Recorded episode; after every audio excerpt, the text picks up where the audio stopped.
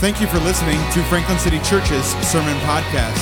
For more information on Franklin City Church, please check us out at www.franklincitychurch.com. Good morning to you. What a glorious weekend we had last week as we considered the life, death, burial, and resurrection of Christ. You might remember that Jesus told his disciples ahead of time what was going to happen to him. Listen to Mark 10 33 and 34. Jesus said, See, we are going up to Jerusalem, and the Son of Man will be delivered over to the chief priests and the scribes, and they will condemn him to death and deliver him over to the Gentiles and they will mock him and spit on him and flog him and kill him.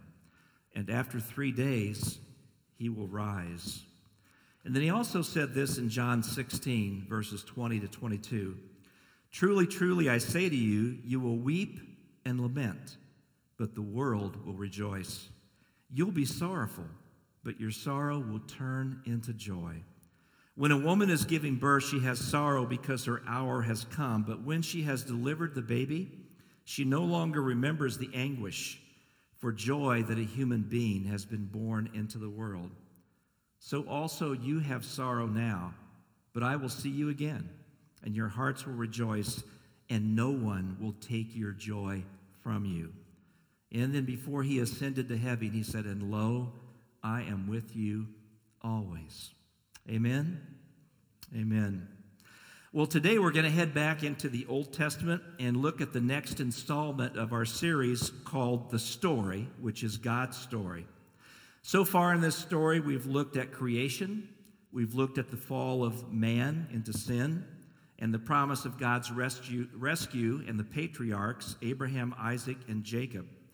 And this morning, we're going to look at the first 18 chapters of the book of Exodus.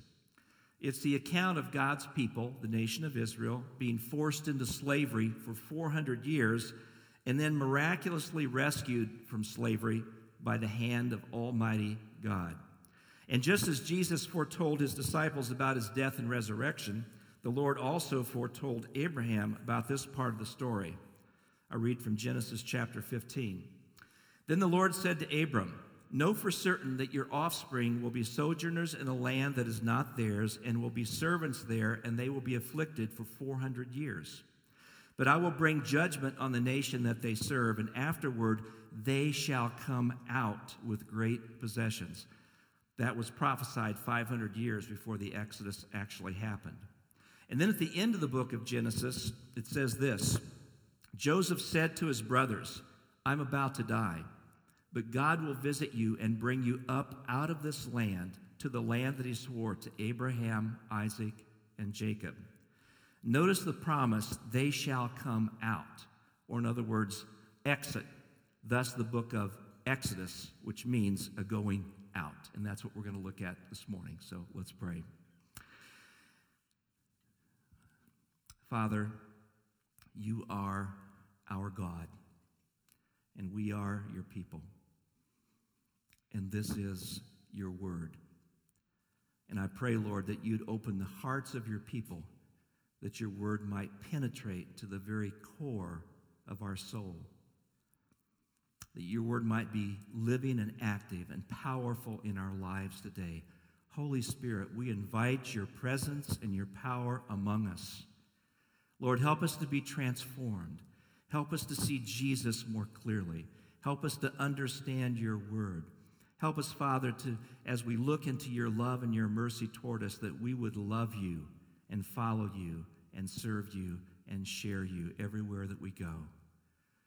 Lord, give us a heart that is excited about you this morning. Thank you that your mercies are new every morning. Thank you that your faithfulness is great. In Jesus' name I pray. Amen. Well, if you have a tablet or a Bible, I would uh, invite you to open up to the book of Exodus, which is the second book in the Bible, right after Genesis. And uh, we're going to cover 18 chapters, so I'm going to kind of give you a little heads up in terms of what each chapter is basically about, and then I'm going to share just some verses here and there that will sort of lead you along through the story, okay? So in Exodus 1, we see the nation of Israel, also referred to as the Hebrews, becoming slaves in Egypt. And in the first few verses, it talks about how Israel began as a group of 70 people. All right, so you had the 12 sons of Jacob, the 12 tribes of Israel, and their children were 70 people when they left Canaan and went into Egypt. Well, if you look at chapter 12, verse 37, when they were exiting the Exodus that we're going to get to here in a few minutes, it says that there were 600,000 men plus women and children. So, probably at that point, the nation of Israel is about 2 million people. So, in the 400 years they're here in Egypt, they've gone from 70 people to about 2 million people. So, when the Bible says they increased greatly, they did. Now, you notice here, in starting in verse 8, chapter 1, verse 8, uh, it talks about that enslavement, but it also talks about God's blessing. Let me read starting in verse 8. Now there arose a new king over Egypt who did not know Joseph, and he said to his people, Behold, the people of Israel are too many and too mighty for us. Come, let us deal shrewdly with them, lest they multiply, and if war breaks out, they join our enemies and fight against us and escape from the land. Therefore, they set taskmasters over them to afflict them with heavy burdens. They built for Pharaoh store cities, Pithom and Ramses. But the more they were oppressed, the more they multiplied, and the more they spread abroad, and the Egyptians were in dread of the people of Israel. You see, when the Lord God is your God, you might not, you might have to go through affliction and go through oppression, and in this case, even servitude or slavery. But God doesn't continue, He continues to work and to increase you and to multiply you and to grow you up. And that's the lesson that we learn. Well, the rest of the chapter declares that Pharaoh, uh, since the Hebrews were multiplying and increasing so many in numbers and in strength, he asked the midwives to kill the male Hebrew babies that were born. And then actually put out an edict to all the Egyptians that whenever you saw a male Hebrew baby, you should throw it in the Nile and put it to death. But anyway, despite that, the midwives didn't obey Pharaoh, and the people didn't obey because God's blessing was upon them. When you go to chapter 2, we see that Moses is born and he's raised by Pharaoh's daughter.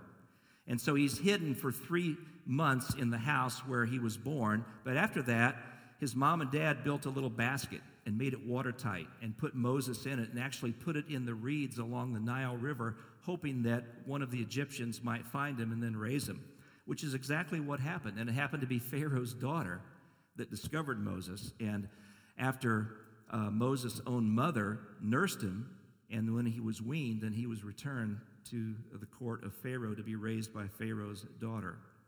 But then it talks about when Moses grew up, he actually was defending uh, a Hebrew slave and actually killed the Egyptian that was mistreating him. And so Pharaoh heard about it, and so Moses escapes to the land of Midian, where he meets the priest of Midian, who has two names. One is Ruel, one is Jethro, Ruel, and then Jethro. So you see both of those names. That is Moses' father in law. And he dwells with him, and Ruel or Jethro gives Moses his daughter Zipporah as a wife. Matt, did we come up with a, a, a okay, all right, Midian would just be sort of south of uh, the nation or Canaan at that time. So even south, farther than the Dead Sea. So in that area, that's where Midian would have been, it, crossing the desert to get there. Now, turn to verse 23 in chapter 2. Because we see here that, that the Hebrews begin to cry out and that God hears their cries. Chapter 2, verse 23. During those many days, the king of Egypt died and the people of Israel groaned because of their slavery and cried out for help. And their cry for rescue from slavery came up to God, and God heard their groaning. And God remembered his covenant with Abraham, with Isaac, and with Jacob. God saw the people of Israel, and God knew. What did God know? You ever wonder when you see things like that? Well, if you jump ahead to chapter 3, verse 7, it's God talking about God. He says, I know they're suffering. I think what God knew is that the, his people, the nation of Israel, were suffering. And in his predetermined plan, it was time that they should be rescued. And so that's what we're going to look at now. So in chapter 3, Moses is called and challenged by the Lord to go to Egypt and deliver God's people from bondage. Look at verse 1. Now Moses was keeping the flock of his father in law, Jethro. See, there's the second name. The priest of Midian, and he led his flock to the west side of the wilderness and came to Horeb, which is also Mount Sinai. Again, two different names for the same mountain, the mountain of God. And the angel of the Lord appeared to him in a flame of fire out of the midst of a bush. He looked, and behold, the bush was burning, yet it was not consumed. And Moses said, I will turn aside to see this great sight, why the bush is not burned. When the Lord saw that he turned aside to see, God called to him out of the bush, Moses, Moses. And he said, Here I am. Then he said, Do not come near. Take your sandals off your feet, for the place on which you are standing is holy ground.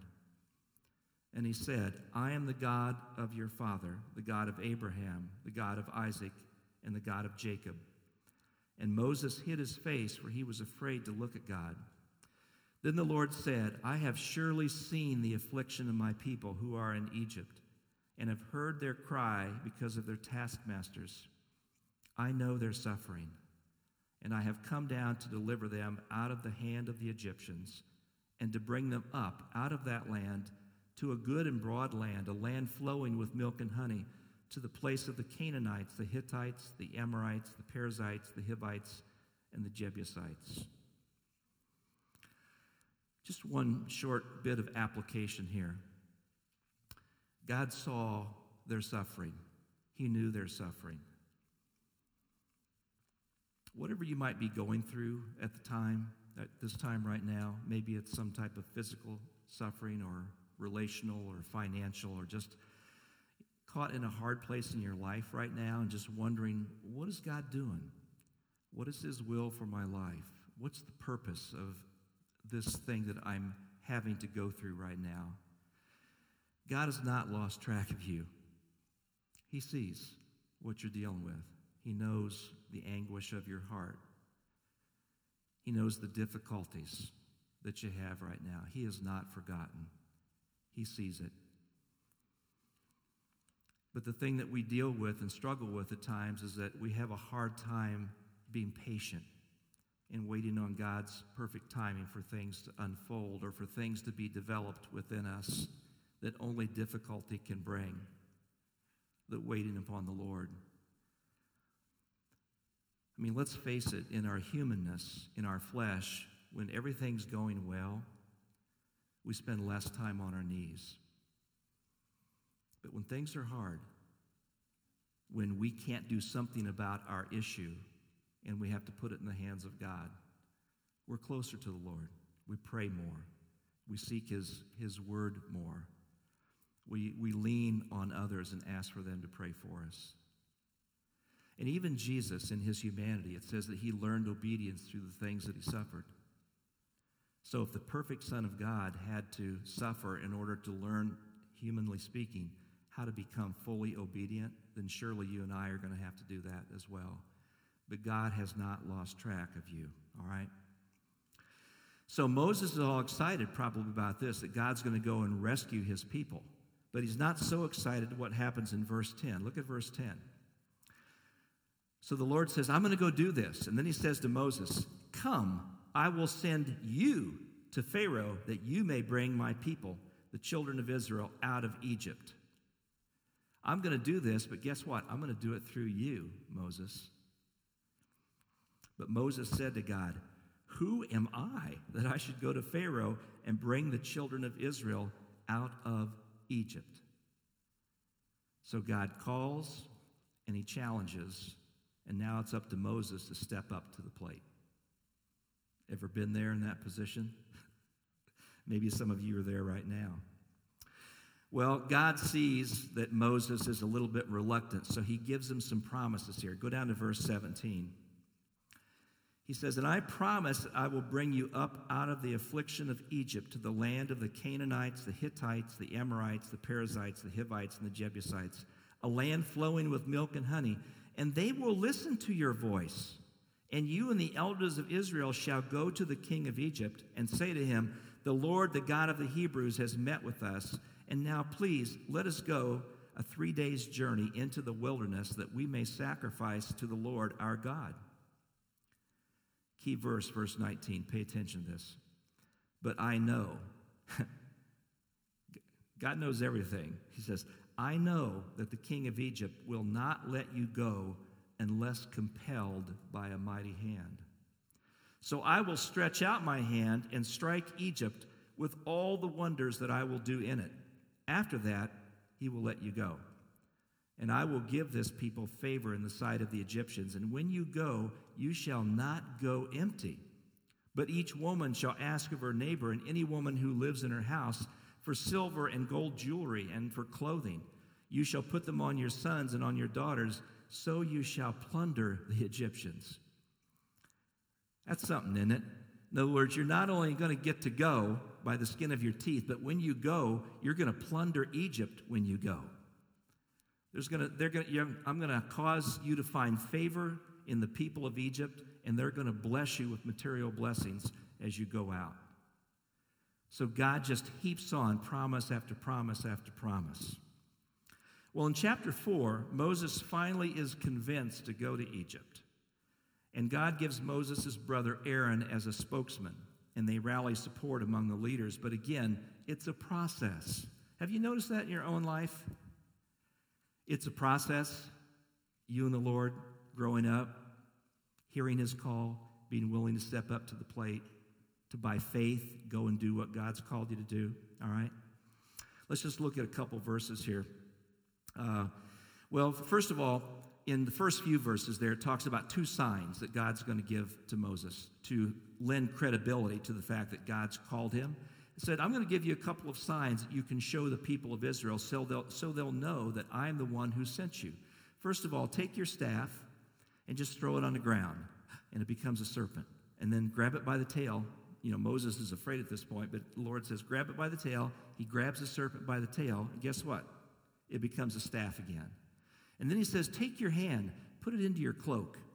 When he pulls it out, it's leprous. He's got leprosy. And then God says, Now put it back in and pull it out again, and it was clean. So he gives him these two signs to encourage him that I'll show the people of Israel my power so they'll know that you're coming on behalf of me. And that Moses still argues with the Lord again about his choosing. Look at verse 10.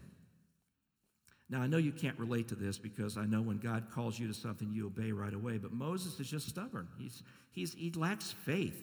He's insecure. So, eh, no, I know none of you are insecure on that. But, but, but listen to this poor guy. Verse 10 But Moses said to the Lord, Oh, my Lord, I am not eloquent. Most pastors say that about themselves. I am not eloquent. What am I doing up here? Either in the past or since you've spoken to your servant but I am slow of speech and tongue. Then the Lord said to him, All right, buddy, who's made man's mouth? Who makes him mute or deaf or seen or blind or eloquent or not? All of those things. Is it not I, the Lord? Moses, aren't you exactly as I have made you to be? Why do you think you are who you are and, and why you're this way? I made you. You are fearfully and wonderfully made. You are not an accident. I made you just the way I wanted you to be because God loves to show his power through weak people. You know, if, if, if we had it all together, if, if, if, if we were just huge in people's eyes or even in our own eyes, which is even worse, we, you know, where's God's power displayed there? God has to humble us at that point so that we're weak again and realize that no, it needs to be God's strength that comes shining through, His power, not our power. So then he says, Now therefore go, I will be with your mouth and teach you what you shall speak. Oh, poor guy just keeps digging the hole. But he said, Oh, my Lord, please send someone else. He just keeps wanting to back down out of this assignment that God has given him. I mean, God's been working on him 40 years with a bunch of sheep. You think he'd be up for something a little different at that point. You know what I mean? Please send someone else. Then the anger of the Lord was kindled against Moses, and he said, Okay, is there not Aaron your brother, the Levite? I know that he can speak well. Behold, he's coming out to meet you, and when he sees you, he will be glad in his heart. You shall speak to him and put the words in his mouth, and I will be with your mouth and with his mouth, and will teach you both what to do. He shall speak for you to the people, and he shall be your mouth, and you shall be as God to him. And take in your hand this staff, which with which you shall do the signs. Okay. You don't want to go by yourself. Let your brother Aaron go as well. All right. Let you speak to him, and then he'll speak to Pharaoh, and I'll I'll be with each of what you say. I'll tell both of you what to say and what to do, and don't forget the staff and the signs. It's like, how, how much does God have to do to finally convince him? Well, he's finally convinced, and he and Aaron head to Egypt, and they do the signs. And it says in verse 31 the people believed, and when they heard that the Lord had visited the people of Israel and that he had seen their affliction, they bowed their heads and worshiped. Wow. God finally gets him there with a little push and a nudge, and his brother Aaron, and with a staff that he can do signs with. And so he finally goes. Things are moving in the right direction. But guess what happens in chapter 5? The confrontation with Pharaoh begins, the battle begins. Uh huh. And what happens when you're going to do something for the Lord and it, and, and it gets to be hard, that there's a battle going on. Then you begin to, again, doubt. And that's what happens with, with Moses. Look at verses 1 and 2. Afterward, Moses and Aaron went and said to Pharaoh, Thus says the Lord, the God of Israel, Let my people go, that they may hold a feast to me in the wilderness. But Pharaoh said, Who is the Lord? Who is this Yahweh, this God of yours? that I should obey his voice and let Israel go? I do not know the Lord, and moreover, I will not let Israel go. So the battle begins. And then Pharaoh decides that, okay, I'll just one up you a little bit. From now on, the bricks that you make to build these cities and all these things, you're going to do it without us giving you straw. You're going to have to go out and gather your own straw to make bricks. You can imagine how that went over with the people. I think Moses and Aaron both about lost their lives at that point. But God intervenes. And then he reminds them again of what he will do for them in chapter 6, verse 6. See, God is not short on encouragement. He will encourage you. If you just keep taking a step forward in the direction He wants you to go, He will affirm you. He will encourage you. And see, here, here's what He says Say therefore to the people of Israel, I am the Lord, and I will bring you out from under the burdens of the Egyptians, and I will deliver you from slavery to them, and I will redeem you with an outstretched arm and with great acts of judgment. I will take you to be my people, and I will be your God, and you shall know that I am the Lord your God, who has brought you out from under the burdens of the Egyptians. I will bring you into the land I swore to give to Abraham, to Isaac, and to Jacob. I will give it to you for possession. I am the Lord. Signed and sealed, here's what I'm going to do. For 500 years, I've been saying this, and this is what I am going to do. The land is yours, and I'm going to bring you out of Egypt and take you back to the land that I promised the patriarchs, your forefathers. Well, how do you think Moses responds at this point? He still doubts the Lord. I don't think we have it up on the screen, but in verse 12, uh, but Moses said to the Lord, Behold, the people of Israel have not listened to me. How then shall Pharaoh listen to me? See, he runs into a little opposition.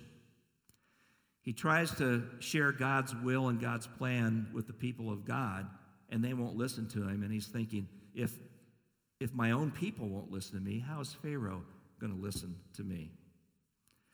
You ever know anybody like that that just, you know, gets so insecure that with a little lack of people following Or have you ever been speaking to a group of people and they, they, they just sit there and there's no amens or shouts or anything coming back at you? Hey, amen, it happens, right? But what do you got to do? You got to just keep doing what the Lord tells you to do. Don't worry about the fickleness of people and their response to what God has said to them. Do what your own heart tells you to do, which is to love God and to follow Him. Finally, Moses begins to get the point, but boy, it has taken a long time for God to bring him around. Thank God he's patient with us. Mm-hmm. And it's that same patience that God wants us to use with people that we're working with, whether our kids or grandkids or people that we're discipling or people at work or our neighbors or people that you just know. I mean, God's patient with you, so be patient with them, but keep pointing them in the right direction. Well, in chapters 7 through 10, we see the plagues, and I'm not going to go through them individually and talk about each of those chapters for lack of time, but the, these plagues. Um, Basically, they're to accomplish what God said was going to happen. Pharaoh's going to have to be pressed. He's going to have to be compelled to let the nation go. In other words, I'm going to have to come down on him with a two before before he's going to let you go out of the country. And he also wants to bring judgment on the lowercase g gods of Egypt.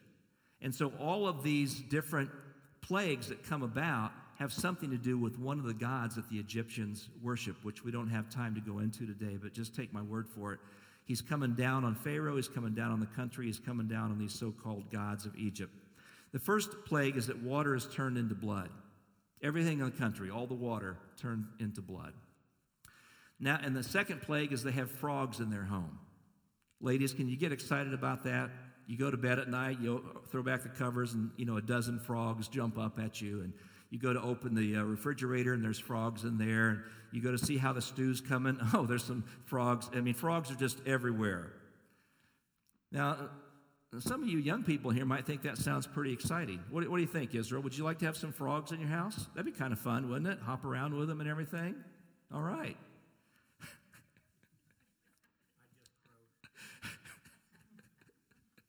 Ribbit. Okay. Uh, the next plague is gnats, throws up some dust in the air, and there's all these gnats just swarming around. And then swarms of flies. And then you have the Egyptian livestock dying off. And then boils on man and beast, heavy hail, dense swarms of locusts. What the hail hasn't destroyed, the locusts come in. There's not a green blade of grass or leaf anywhere in the country. And then darkness for three days. Now, keep in mind also that these plagues just happened to the Egyptians in the land of Goshen, a, a, piece of land that's been set aside for the Israelites, they don't have to go through any of these plagues.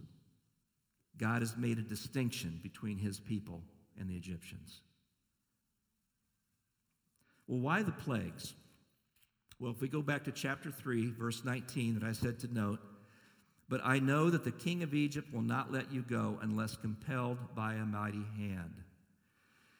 See, Pharaoh's heart is being hardened. God, some, it's said that sometimes even God hardens his heart because God wants him to be stubborn in this place because God wants to display his power, and he knows Pharaoh's not going to let the people go unless he comes down on him and convinces him. And then we just read in chapter 6 where it says, I will take you to be my people, I will be your God, and you shall know that I am the Lord.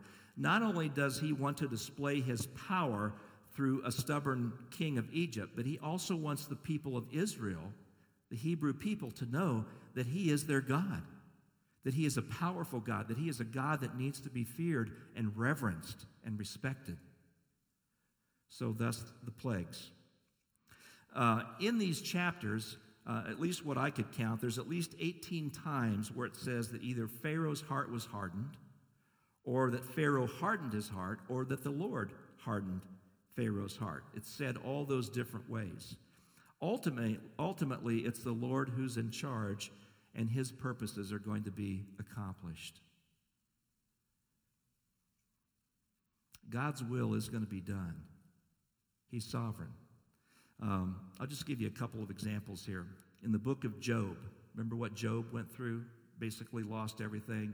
Did well for a while, but after a little bit of, of time, he began to kind of squabble with God and just say, Yeah, why, Lord, I've been loving you, sacrificing to you, worshiping you, following you. Why have all these things happened?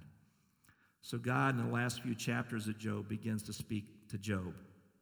And he says things like this Hey, hey Job, where, where were you when I laid the foundations of the universe, of the world? Uh, where were you? You know, so he just begins to ask him a series of questions. So Job finally says this in the last chapter. He says, Job answered the Lord and said, I know that you can do all things, and that no purpose of yours can be thwarted. And at the end of that section, he says, Therefore I despise myself and I repent in dust and ashes. And then in the book of Daniel, when uh, King Nebuchadnezzar of Babylon begins to look around at his kingdom and just say, Oh, look at everything that I've built. I'm such a wonderful person, such a powerful king. And of course, God then sends him away for seven years to live like an animal. His hair grows out, his nails grows. I mean, he must have been a sight. But anyway, he finally comes to his senses. It says, at, at the end of the days of the days, I, Nebuchadnezzar, lifted my eyes to heaven, and my reason returned to me, and I blessed the Most High and praised and honored him who lives forever. For his dominion is an everlasting dominion, his kingdom endures from generation to generation. All the inhabitants of the earth are accounted as nothing and he does according to his will among the host of heaven and among the inhabitants of the earth, and none can stay his hand or say to him, What have you done? You might not always like what God is doing, but we don't have ground to stand on and to say, Lord, or, or to question him. His will and purposes will be done. We have to understand that he has a good purpose in mind. And then I just want to go to Romans chapter 9, where it talks about God's predetermined plans, his, his uh, election. It says in verse um, 14, What shall we say then? Is there injustice on God's part? By no means, Paul says. For he says to Moses, I will have mercy on whom I have mercy, and I will have compassion on whom I have compassion. So then it depends not on human will or exertion but it depends on God who has mercy. For the scripture says to Pharaoh, For this very purpose I've raised you up, that I might show my power in you, and that my name might be proclaimed in all the earth. So then he has mercy on whomever he wills, and he hardens whomever he wills. Our lives are in his hands, folks. But just remember that, that God is a good and loving God. God always desires the best. But also remember this there are aspects about God that is hard for us to understand. For instance, we might be tempted to think that when God does things to display his power and to show his glory, that that could be a little bit egotistical. And it would be for any of us. But for the God who didn't need anything but created all things, that glory is rightfully His. It would be unjust, it would be wrong for Him not to receive that glory and that praise and that trust. So we have to make sure we understand who God is. By the way, in two weeks, we're going to start a class called The Attributes of God. I encourage you to come to that, 9 o'clock, starting on the 22nd, I believe. Okay? All right. So let's move on to Exodus chapter 11. We're making our way through. We're getting there. Hang in there. So we see in Exodus 11 then that this 10th plague is foretold. Look at verse 4. Exodus 11, verse 4. So Moses said, Thus says the Lord. About midnight I will go out in the midst of Egypt, and every firstborn in the land of Egypt shall die. This is the tenth plague. From the firstborn of Pharaoh who sits on his throne, even to the firstborn of the slave girl who is behind the handmill, and all the firstborn of the cattle. There shall be a great cry throughout all the land of Egypt, such as there has never been, nor ever will be again. But look what happens with Pharaoh. Look what God chooses to do down in verse 10. Moses and Aaron did all these wonders before Pharaoh, and the Lord hardened Pharaoh's heart, and he did not let the people of Israel go out of the land. Now, in chapter 12, we see the Passover being instituted, all right? And then we also see uh, the significance of the blood. If you'll go ahead to verse uh, 10. Mm-hmm. I'm sorry, verse 12. Verse 12. It's talking about the Lord's Passover. It says, For I will pass through the land of Egypt that night, and I will strike all the firstborn in the land of Egypt, both man and beast. And on all the gods of Egypt I will execute judgments. I am the Lord. Listen to this The blood shall be a sign for you on the houses where you are. And when I see the blood, I will pass over you, and no plague will befall you to destroy you when I strike the land of Egypt. When I see the blood, I will pass over you. Remember, they had been instructed to take the blood of a, a goat or a lamb and put it on, on the, the doorpost and the lintel of the house. And when God came through to destroy the firstborn in Egypt, when God saw the blood, he would pass over, and that's why it's called the Passover. So being covered by the blood is important.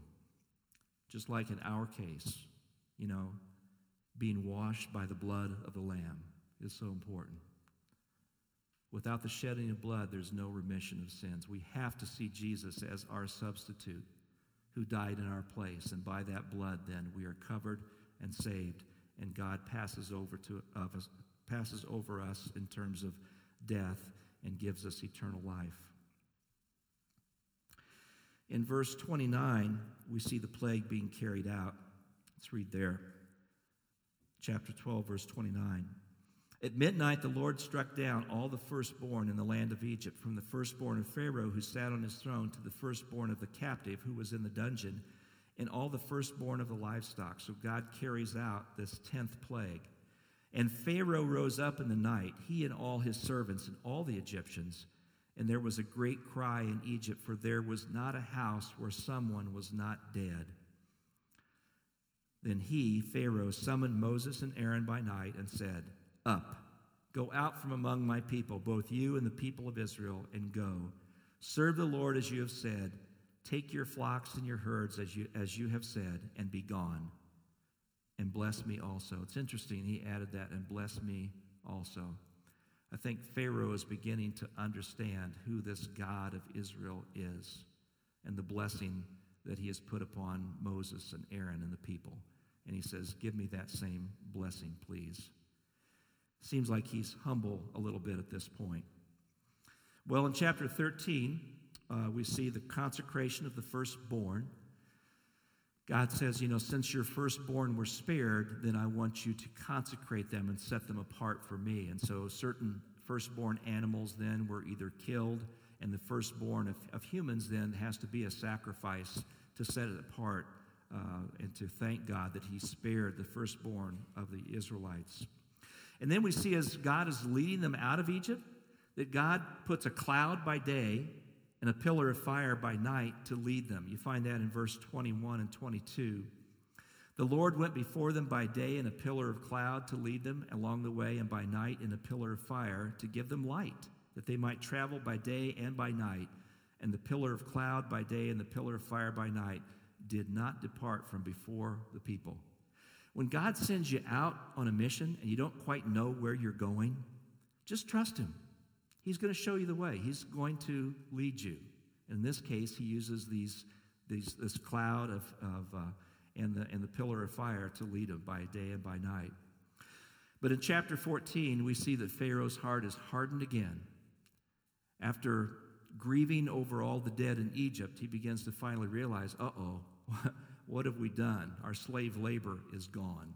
So in verse 4, it says, I will harden Pharaoh's heart, and he will pursue them, and I will get glory over Pharaoh. See, God is seeking his glory. And all this host and the Egyptians shall know that I am the Lord. God not only wants the nation of Israel to know that he is the Lord, but he wants the nation of Egypt to know that he is the Lord, for Pharaoh to finally bow the knee and to give God glory. And so they set out after the people, and the people become afraid, of course. I mean, here's Pharaoh with all these chariots and all these horses and all these men coming after them.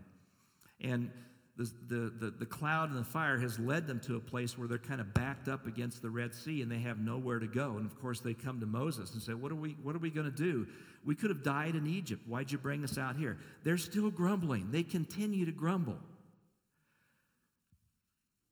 I don't want to get off on that. Okay, verse, verse 13. I don't want to grumble about grumbling. You know what I mean? Verse 13. And Moses said to the people, Fear not.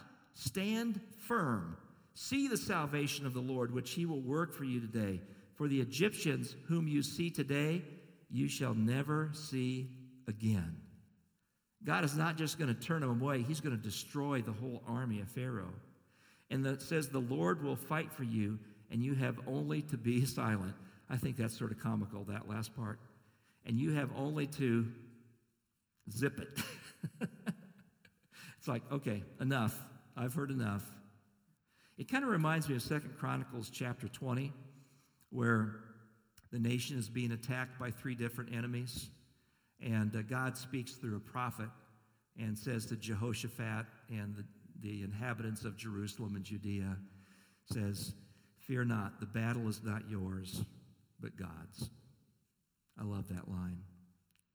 How many times when we're struggling, when we're in a battle, and we're struggling with something and we feel like we're just being overcome and our strength is beginning to wane and we're getting tired and weary and our faith is our faith meter is going down we just need to remember that we just need to stand firm have faith see god's salvation and to remember that it's not our battle it's god's battle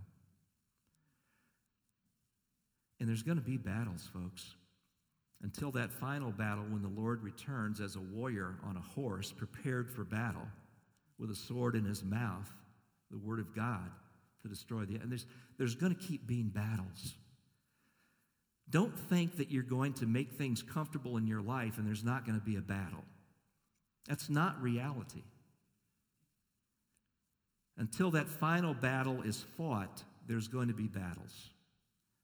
So wake, wake up every day and say, I'm a warrior for Christ. I'm more than a conqueror. I have victory through my Lord Jesus Christ. I'm triumphant in Christ. My life is hidden with Christ in God.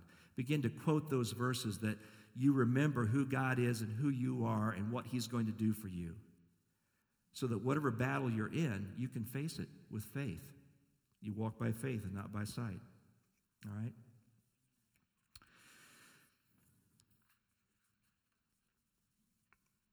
So, the, what's the Lord tell Moses to do here in verse 16, still in chapter 14? Lift up your staff, stretch out your hand over the sea, and divide it, that the people of Israel may go through the sea on dry ground. And of course, the Egyptians then, God removes this pillar so they can follow the Israelites. And they're probably looking and thinking, well, they got through okay. Let's go ahead. Let's go after them. But when they get in the midst of the sea, God begins to confuse them and their chariots are unable to go through, whether he softens up the ground or whatever, but they're stuck there, and the waters come in, and not a one of them escape. God took care of that. In verse 31, it says, Israel saw the great power that the Lord used against the Egyptians, so the people feared the Lord, and they believed in the Lord and in his servant Moses. Chapter 15, Moses sings a song of triumph to the Lord. He says, The Lord is my strength and my song. He's become my salvation. And Miriam, the sister of Moses and Aaron, she's a prophetess, and she comes out and dances and has tambourines. The other ladies come out and they dance and they're having a good time and they say, Sing to the Lord, for he has triumphed gloriously. The horse and his rider he has thrown into the sea. And so they begin to praise the Lord for this great victory that he has won against the Egyptians. Chapter 16, they're hungry. What do you think they do? Thank you, Lael. Yes, they grumble. so they, they go to Moses. Moses goes to the Lord, and what does God send? Manna. He sends bread from heaven. That in the morning, and in the evening, he sends quail, he sends meat. Chapter 17, now they're thirsty. Just kind of like eating popcorn. You eat popcorn, then all of a sudden it's like, you know, I'm kind of thirsty. So they eat, and now they're thirsty. So they go to Moses. We need water. God says, go to that rock, hit it with the staff, and water comes out. And so their thirst is taken care of. And it's interesting. Uh, look at chapter 17, verse um, 8 this battle with uh, Amalek, the Amalekites. Uh, then Amalek came and fought with Israel at Rephidim. So Moses said to Joshua, Choose for us men and go out and fight with Amalek. Tomorrow I will stand on the top of the hill with the staff of God in my hand. So Joseph did as Moses told him and fought with Amalek, while Moses, Aaron, and Hur went up to the top of the hill. And whenever Moses held up his hand, Israel prevailed, and whenever he lowered his hand, Amalek prevailed. But Moses' hands grew weary. So they took a stone and put it under him, and he sat on it, while Aaron and Hur held up his hands, one on one side and the other on the other side. So his hands were steady until the going down of the sun, and Joshua overpowered Amalek and his people with the sword. That's interesting, isn't it? Who's holding up your hands? Remember, I said you're going to be in a battle.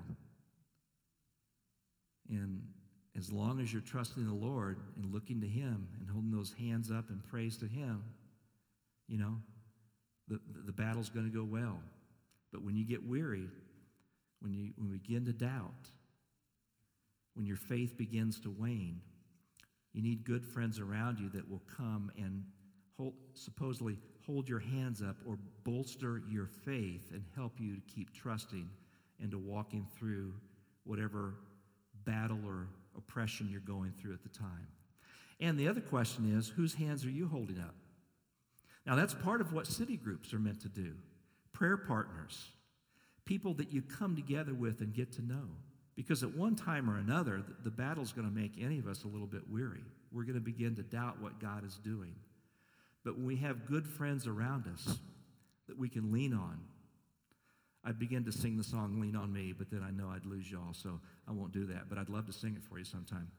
So, um, anyway, the last chapter, chapter 18, Moses' father in law, Jethro, remember what his other name was? Reuel, Reuel or Jethro, brings Zipporah, his daughter, Moses' wife, and their two sons, and is going to reunite the family. So when he gets there, he hangs around a little bit and begins to observe Moses. Moses is sitting all day long and making judgments and overseeing disputes and spats and those kind of things among the people of Israel. People are standing in line forever. And Jethro looks at this and says, What in the world are you doing? Don't you have a few good men that can take care of some of the lesser issues and problems and then bring the greater ones to you? So Moses takes Jethro's advice, which was a good thing. Now, back in December, uh, Pastor Grant preached a message called Jesus, the True and Better Moses. And he made some comparisons between Moses and Jesus, which I want to remind you of right now, okay? As we think about Moses delivering Israel from Egypt, and we think about Jesus then who delivered us from Satan, sin, and death. So listen to some of these comparisons. When Moses was a baby, Pharaoh gave an order to kill all the male Hebrew babies. When Jesus was a baby, King Herod gave an order to kill all the male Hebrew babies around Bethlehem. Baby Moses was hidden in a basket in Egypt. Mary and Joseph took Jesus to Egypt to hide him. Moses willingly left Pharaoh's palace and royal courts for the sake of his people. Jesus, the royal Son of God, willingly left the glory of the heavenly court to come to earth for the sake of his people. Moses contended with the magicians of Egypt and displayed God's miraculous and authoritative power over them. Jesus contended with evil spirits and demonstrated that same miraculous authoritative power. Moses was often rejected by his own people. Jesus was rejected by his own people. Prior to, to, delivering Israel from their slavery to the Egyptians, Moses instituted the Passover. Prior to Jesus delivering his people from their slavery to sin and death, he instituted communion. Moses delivered Israel from their bondage in Egypt. Jesus delivered his people from their bondage to sin and death. Moses fed people in the wilderness with manna from God. Jesus fed thousands with five loaves and two fish and was himself the bread of life. Moses interceded for the nation of Israel and was even willing to offer up his own life on their behalf. Jesus, too, intercedes for his people and did offer up his life on our behalf. So, as we close out this part of the story, God's story, let me end by sharing a few verses that remind us that Jesus is truly the one who rescues and delivers people from Satan, sin, and death. Luke chapter 4, verse 18 and 19. Jesus said, The Spirit of the Lord is upon me because he has anointed me to proclaim good news to the poor. He has sent me to proclaim liberty to the captives and recovering of sight to the blind, to set at liberty those who are oppressed, to proclaim the year of the Lord's favor. And then in John 8, he says, So Jesus said to the Jews who had believed him, If you abide in my word, you are truly disciples of mine, and you will know the truth, and the truth will set you free. They answered him, we are offspring of Abraham, Abraham and have never been enslaved to anyone. How quickly they forget. How is it that you say you will become free? Jesus answered them, Truly, truly, I say to you, everyone who practices sin is a slave of sin. The slave does not remain in the house forever, the son remains forever. So if the son sets you free, you will be free indeed.